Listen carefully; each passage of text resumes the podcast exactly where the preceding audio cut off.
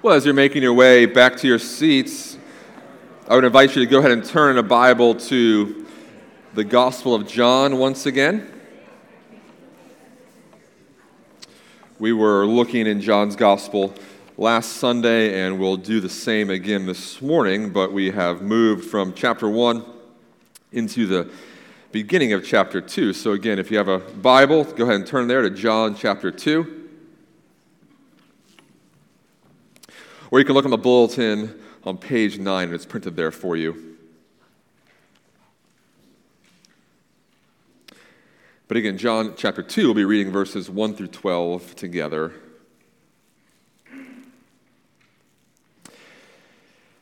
John writes, "On the third day, there was a wedding at Cana in Galilee, and the mother of Jesus was there. Jesus also was invited to the wedding with his disciples. When the wine ran out, the mother of Jesus said to him, 'They have no wine.' And Jesus said to her, 'Woman, what does this have to do with me? My hour has not yet come.' And his mother said to the servants, 'Do whatever he tells you.' Now there were 6 stone water jars there for the Jewish rites of purification, each holding 20 or 30 gallons. And Jesus said to the servants, 'Fill the jars with water.' And they filled them up to the brim. And he said to them, 'Now draw some out and take it to the master of the feast.' So they took it. When the master of the feast tasted the water now become wine and did not know where it came from, though the servants who had drawn the water knew, the master of the feast called the bridegroom and said to him, 'Everyone serves the good wine first, and when people have drunk freely, then the poor wine. But you have kept the good wine until now.' This, the first of his signs, Jesus did at Cana in Galilee and manifested his glory, and his disciples believed in him. After this, he went down to Capernaum with his mother, his brothers, and his disciples, and they stayed there for a few days." The grass withers, the flower fades, but the word of our God, it stands forever and ever. Amen. Show of hands here if you love free samples. Anybody love free samples? Oh, good, good. We can agree on something in the church, okay? We love free samples. Costco, not too far from here, down the road, right? Costco on the weekends particularly is always a good time. It's crowded. You got to elbow your way through, but free samples typically abound. For a while, not sure if they're still doing it. I haven't been there in a while. For a while, Olive Garden was giving wine samples when you sat down. They have table wine there you could sample to see if you wanted a glass. You know, that's always a good time as well. You can maybe change tables and get more samples if you really would like to. My favorite is Publix, where shopping is a pleasure, by the way. Okay, the deli, right, where you get the sample slice. That is a beautiful, beautiful tradition that we have created, where you get the sample of the deli meat you have selected, you know, very thin or a thick slice, whatever it might be, but they present it to you. That's always a great thing. Or ice cream parlors with the little wooden spoons, right, where you can sample it before you make a selection. And if you're like my daughter, she will take like 20 samples, very indecisive, just like her father, and so we're always trying to figure out which one is the best. But samples, particularly free samples, are the best because they help you decide what you will do. And they also give you a picture of what's to come, right? They help you decide in the moment, but they also give you a picture of what you're about to commit to or what you're about to enter into, or it's a good way of just sort of whetting the appetite, right? And getting you excited for what you are about to partake of. Well, last week we took a brief look at the end of John chapter 1. If you remember, we heard Jesus promise to Nathanael, and by extension to all the rest of his followers, that in following Jesus and becoming one of his disciples, in living the life of the Christian, again, following after Jesus, that we would see great things. that we would see great things. In fact, Jesus said that the greatest thing that we would see is that heaven would be opened and the angels of God would be ascending and descending on the Son of Man. That was verse 51 of chapter 1. In other words, it's in Jesus that we would see the great ladder to heaven. Again, he's hearkening back to Jacob's ladder in the Old Testament, that in Jesus we would see the great ladder of heaven, right? We would see in a better fashion than Led Zeppelin, the stairway to heaven, right? Where again, heaven and earth are being reunited and they're being reconciled. And this is happening first in the literal person of Jesus, as he is both fully God, as we know, and fully man. Think about our call to confession earlier. He can sympathize with our weaknesses because he is fully man, understanding temptation, but without sin. And he's also fully God. So in his very person, he is bringing together heaven and earth. And of course, in the ministry of Jesus, that is also taking place as he mends the broken and he makes all things new. And so then, it's no coincidence that right on the heels of this great promise from Jesus, we encounter then his first miracle. We encounter his first miracle, which is itself a sample. It's a sample, or it's a taste of his greater purpose. It's a snapshot, if you will, a thumbnail, so to speak, of what is to come when heaven and earth will finally be reunited perfectly and fully, when God rescues man fully, when everything sad comes untrue at the very end of time when Christ returns. And so because of that, again, it's also no coincidence that his first miracle takes place at a wedding. At a wedding. For if you think about it, in our earthly experiences, in our temporal experiences in this life, a wedding is that place where heaven and earth sort of come together in a way, even symbolically. Where again, the love of a man and a woman is celebrated. There's something supernatural to that, something God ordained to that. It's a picture we know of even Christ and his love for the church. There's something supernatural in a wedding where, again, the elements of heaven and earth are being kind of, woven together. And because of that, it's the most joyous of occasions. It's this life-defining celebration, this life-giving celebration.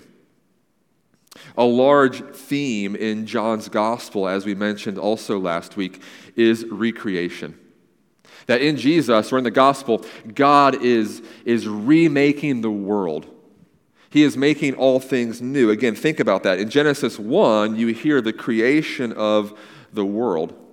But then in Genesis 2, if you remember, it hones in on man and woman, namely Adam and Eve, specifically. Well, so too here in John. The Gospel of John.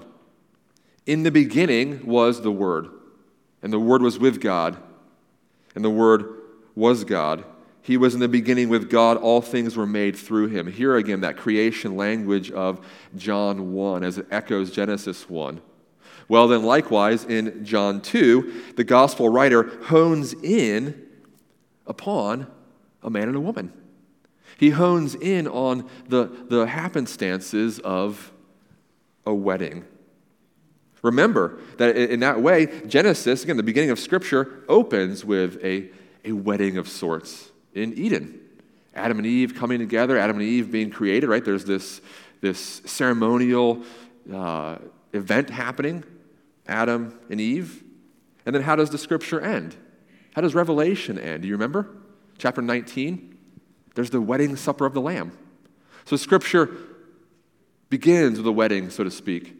Scripture ends with a wedding in Revelation 19. And then here, in the pinnacle of redemptive history, in the coming of Christ, in the Gospel of John, we have then, at the beginning of Christ's ministry, a wedding. Entirely fitting that Jesus, again, would begin his ministry here in this most joyous and symbolic of occasions, the consummate social celebration, a wedding. A wedding. There's so many human emotions there that are at play. Joy, you know, the highest of joys. Perhaps maybe even some bittersweetness on the part of the parents, right? As they have to give the child away. It's a bittersweet emotion. There's, of course, stress also and anxiety at weddings. Isn't that true? We can admit that. It was perhaps stressful to plan your wedding. A lot goes into it, a lot of details, right? Particularly for the bride, okay? My biggest stress as the groom, I've mentioned previously, was just not losing the tuxedo. That was like the biggest thing, right? Do not lose the tuxedo. It costs a lot to rent this sucker, right? You got to turn it back in, you know, on time. Don't lose it, all right? Of course, it's our great theologian, Jerry Seinfeld, who tells that the tuxedo must have been invented by a woman. Have you heard that before? The tuxedo must have been invented by a woman. Ah, they're all the same. Might as well dress them the same, right? All guys the same. Let's just dress them the same, right? It's also, Seinfeld says, a fail-safe in case the groom just backs out and doesn't want to be there, right? Because everybody just shifts one place over, all right? And then the wedding can continue. He also asks, why do they call him the best man, right? If she's marrying the groom, right, it should be the groom and then a pretty good man. That's how we should do it, okay? So you've heard all these things potentially before, but this is Seinfeld helping us understand also potentially the Gospel of John. But again, here, more importantly, we have on the third day, did you notice that? On the third day, there's some symbolism there. You have a wedding. And you're also finding yourself here, as we read, in Cana of Galilee, where Jesus has been since chapter 1. He's been in Galilee, and he's been in Cana, which is a city about 9 miles from his hometown, about 9 miles from Nazareth, which explains the presence of his friends and family, specifically his mother. Remember Nathanael's comments in chapter 1? Can anything good come from Nazareth, about 9 miles away? Well, now here in Cana, you have Jesus with his family and friends, again, potentially because of the proximity of locations. But what's interesting as well is think about how Jesus tells Nathanael in chapter 1, you will see greater things than these. And then later in the Gospel of John, in chapter 21, Nathanael once again resurfaces, and he's known as Nathanael of Cana in Galilee. Is this even Nathanael's own wedding? Maybe. Wouldn't that be just like God to do something right off the bat like that? Who knows? And either way, though, for our sake today, I want us to see three things here. Three things that stand out to me in this passage, and hopefully to you as well. We see the compassion of Jesus, the mission of Jesus, and we see his response, or our response, rather. We see the mission of Jesus, the compassion of Jesus, and we see our response. So let's just consider those briefly. Notice the compassion of Jesus here, just in this story as a whole. And I say that because we have this tendency, if we're honest, to oftentimes over-spiritualize Scripture, where we kind of isolate these stories, and if we're honest, we believe they're true, but in our minds, we kind of relegate them to the category of legend or the category of fable, and we can underappreciate that these were actually real people living real lives. These are real people who threw a real wedding. Again, think about your own wedding, or think about the ones you've been to. These are real people throwing a real wedding in a culture where weddings are even bigger deals than they are today. Bigger deals than they are today, and would often involve the entire village, the entire, town, and would go on for days. It wasn't just like a banquet hall and a reception hall or a sanctuary and a fellowship hall. This was the whole town. This was the whole village. And the wedding would often go on for days or for a week. And again, that might seem like a simple detail, but it's important for us to remember that these, aren't just extras, actors, or this is not just a faux charity event where the professional athlete shows up and takes some pictures on behalf of the charity to make things look all good. This is a real wedding, A real wedding with real people who are experiencing here in this moment a mortifying little development. In a culture where hospitality is the highest of virtues, at their very, moment of celebration and joy, they're about to have this social faux pas occur. They run out of wine. They run out of refreshments, again, on the most meaningful event or party of their life. And this is exactly why Mary comes. Mary, a good Jewish mother, Mary, a good Hebrew mother, comes to Jesus and she asks him to intervene. Perhaps she's calling to mind the angelic prophecy at his birth or the amazing things that she would have undoubtedly observed over the years as he grew up. But she's coming to him, basically, and it's as if she's saying, Jesus, before you go about saving the world, first, save this couple. First, save this party, save this couple from embarrassment. And this is fascinating to me, just fascinating on so many levels. And it's fascinating because, first off, it reminds us that our gospel responsibilities, so think about this, for us as Christians, we're not Christ, of course, we don't have this miraculous power, but for us as Christians, for those who bear his name, who have been made disciples of his. This is a great reminder in this action of Jesus that our gospel responsibilities always begin locally. They always begin with what is right in front of us or exactly where God has placed us. Think about that. How easy is it for us to set out, even with good intentions, to try to change the world? Or how easy is it for us to have this desire to change the world before we even attempt or have tried to change our neighborhood, right? Or our street, or whatever it is that God has put right in front of us. How easy is it for us to strive for a radical faith that is world-changing instead of recognizing the ordinary faith that God has called us to and placed before us right, again, every day. Jesus could have said, "Woman, my time has not yet come," which he does, because in a few moments or, days, years, I'm going to go ahead and save the world, and all this will be forgotten, this little detail of a wedding.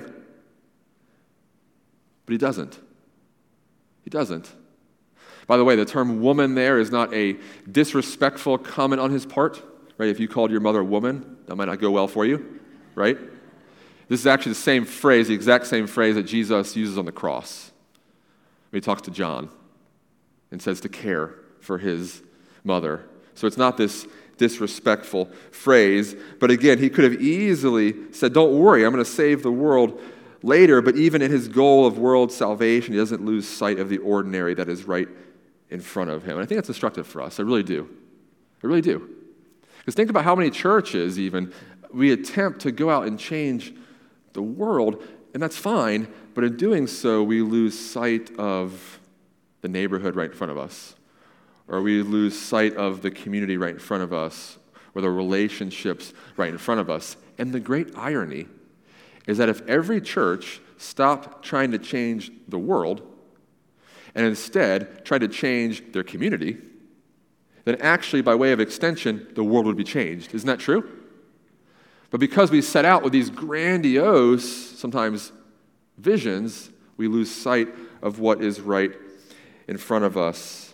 And yet we don't see this with Jesus. Though the cross lies ahead for him, though the cataclysmic redemption of the world lies in front of him, he has time.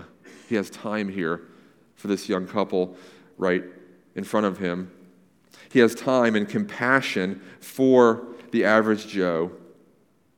Again, he's the Messiah, but he doesn't lose sight of what is right in front of him here in this scenario. And again, it's instructive for us that God cares about our spiritual well-being. He cares, of course, about our spiritual destiny, but it's not just pie-in-the-sky religion. He cares about the stuff in our actual daily lives as well. The curveballs that are thrown our way. Again, this is a great curveball for this couple. This is a high point of stress and anxiety and worry and, and losing a face and an embarrassment. And yet God cares. He cares enough to intervene. And the same thing is true for us as well. Whatever is happening in your life today, whatever curveball is thrown your way, whatever you expected that didn't happen, or whatever scenario which comes along and again potentially just causes you this point where, oh, my reputation is at stake or something again is occurring, we know that God sees and he hears and he cares. And he might not intervene in this exact way, he might not, but we know, biblically speaking, he will turn our water into wine.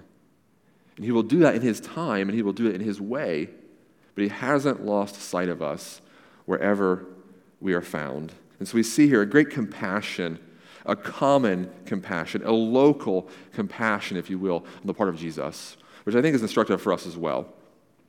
But we do also see here the larger mission of Jesus. If Jesus here saves this newly married couple from the social embarrassment of lack of wine, he is, though, at the same moment, as we know, launching his ministry or his mission to save Israel and the rest of the world, not from embarrassment, per se, but he's launching his ministry to save Israel, to save the rest of the world from this do-it-yourself religion. Notice that in the details here. He's at a wedding, which is, again, no coincidence as we think of the Bible, sort of thematically and symbolically. But it's also no coincidence that the vehicle that God uses here to display his miracle were the water basins mentioned here. The water basins used for purification rites in Judaism. It's a great symbol here of what Judaism in the day of Christ had devolved into. The Pharisees and the religious leaders and those at the height of Israelite society had taken God's revelation and his relationship and his covenant and his law, specifically the law, and they had added rules and regulations and do-it-yourself sort of details around it in a way where they lost sight of the God who actually stood behind those things to begin with. And we see this later in Christ's ministry. It's summed up using these very same kind of water basins when, if you remember, the Pharisees encounter Christ and they ask him, why is it that we, that is the Pharisees, go to all this trouble to purify and wash our hands, and even John the Baptist's disciples do so, but you don't?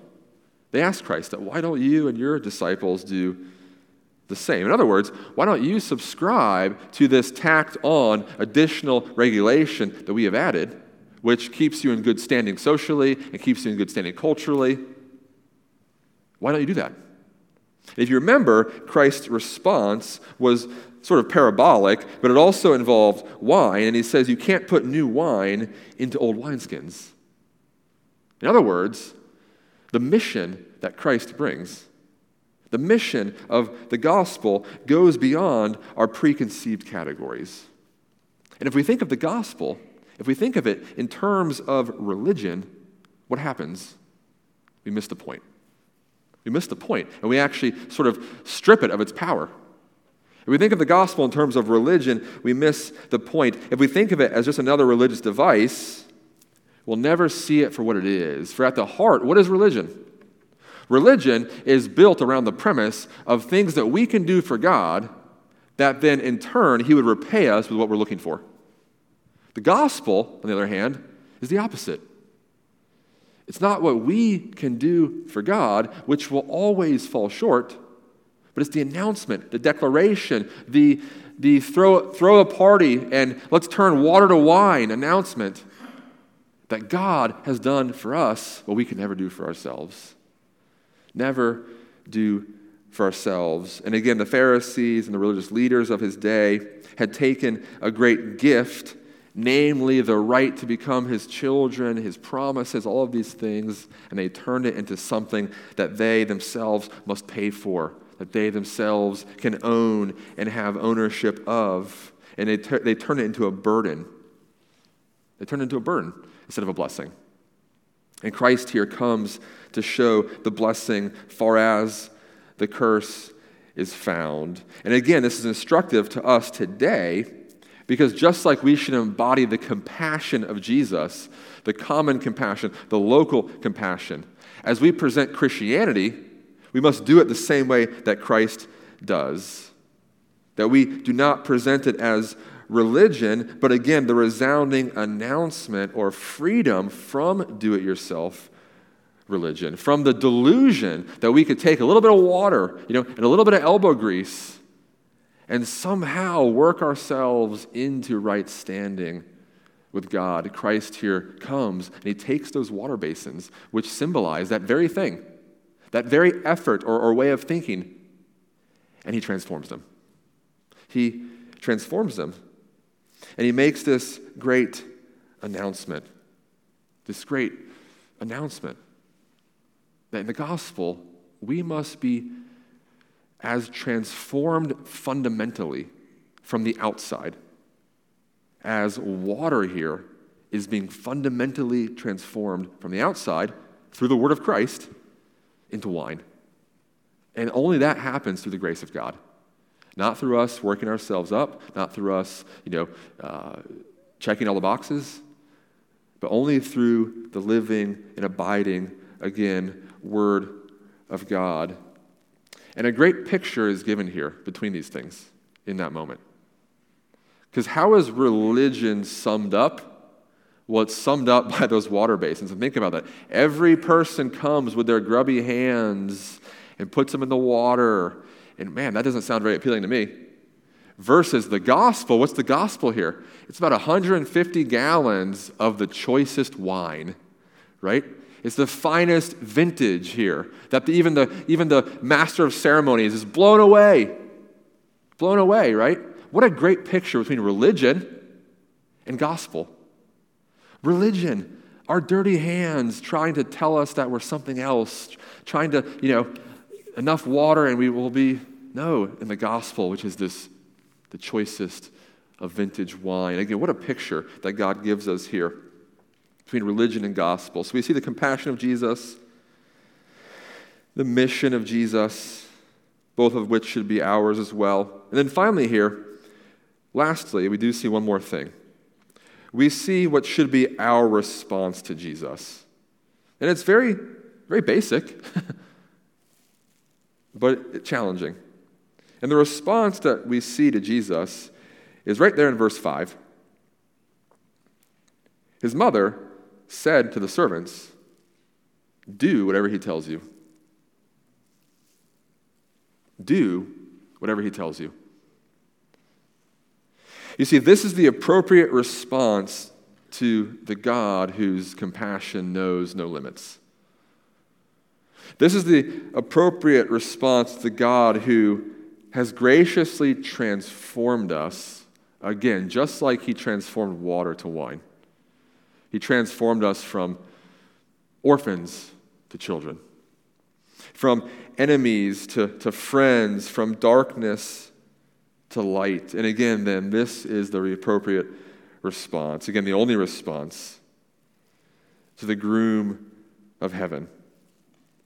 It's the response. When God shows himself to be that good and kind and loving and gracious. Think about how he's demonstrated that to us on the cross, in the empty tomb. When he's demonstrated to us such love and such grace and such compassion, that in doing so, he also shows himself to be worthy of our following.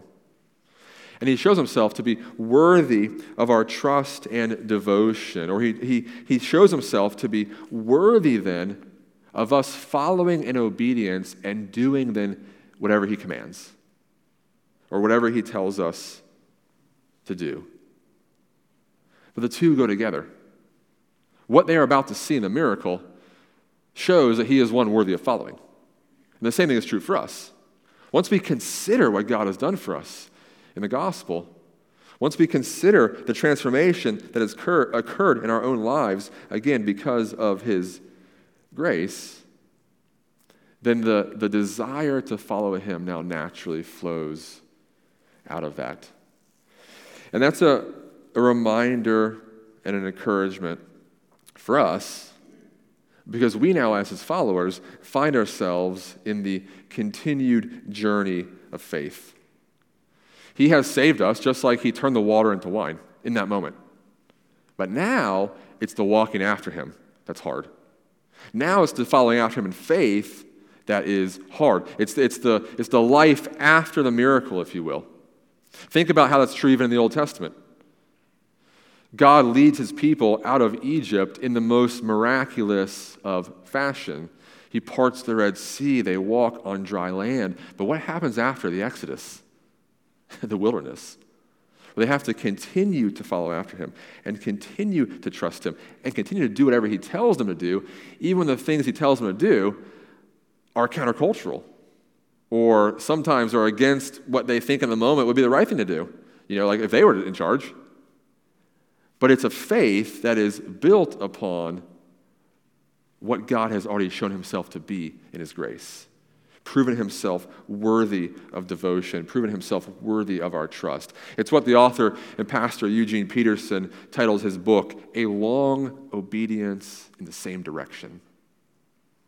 A long obedience in the same direction. So the question then for all of us as we close is, what is the Lord calling you to do? Do whatever he tells you, Mary says to the servants. Well, what is it? Again, under the authority of Scripture, that's important, right? God is not calling you to do something outside of the bounds of his word, outside of the bounds of his revelation. But under the authority of his word, under the authority, again, of Scripture, and the conviction of the Holy Spirit, what is it that the Lord is calling you to do? And what should be our response? Well, the Lord might be telling you to put away old habits and vices which drag you down. Or the Lord might be telling you to reach out to the person who wronged you and seek reconciliation. The Lord might be calling you to give generously or sacrificially to his kingdom with your time or your talent or your treasures.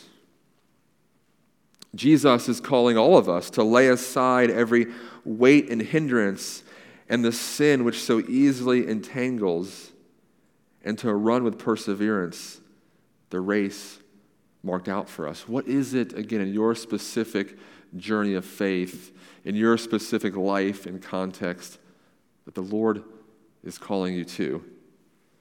Well, may this passage be our reminder that the compassion of Jesus and the mission of Jesus can assure you that following him in obedience is worth it. That following him in obedience is worth it. And just like Jesus was with those newlyweds in their moment of struggle, he will be with you as well. Wherever he places you, wherever he calls you, and whatever, even in his calling of you, whatever curveball, again, comes along and wants to derail the plans, he's with you. He's with you, and he sees you, and he hasn't forgotten you, and he loves you. And because of his grace that we see here, we know that we are never alone, but that he is with us always. His compassion, his mission, and again, our response to follow after him in faith, wherever he calls. Let's pray together.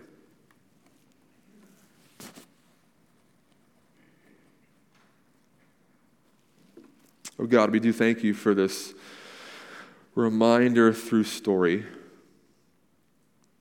We thank you that you are the God who is the same yesterday, today, and forever.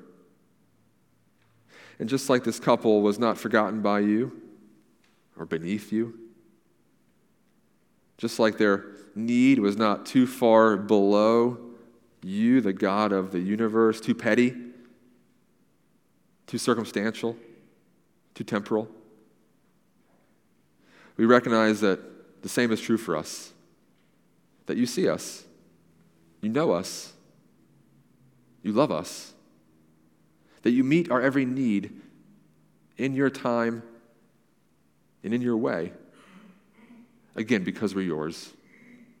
Because we have been called from darkness to light. Because we have been transformed, like that water to wine. Again, from enemies to your children.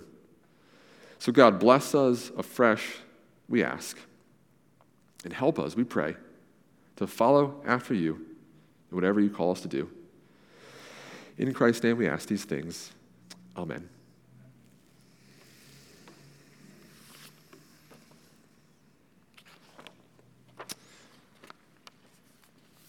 What a moment.